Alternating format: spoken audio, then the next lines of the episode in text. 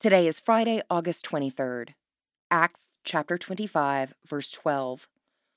Then Festus, after he had conferred with his council, replied, You have appealed to the emperor. To the emperor you shall go.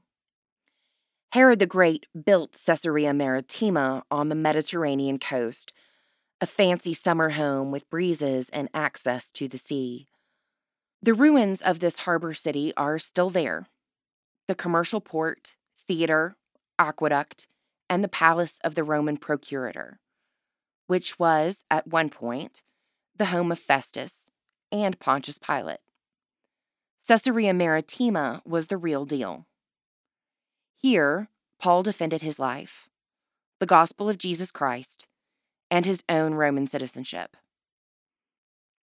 I stood in the midst of this ruined city one day, my back to the Mediterranean and to Rome. I felt the sea spray as waves crashed behind me. I looked east across the plaza, still surrounded by ancient columns, and I could have sworn I saw Paul standing on the vibrant blue tile. I imagined him facing Rome and demanding justice. What a blessing to be in the presence of such history. Pray for the Diocese of Sapele in Nigeria.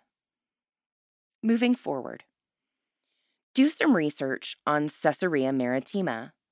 See if you can imagine Paul in that place too.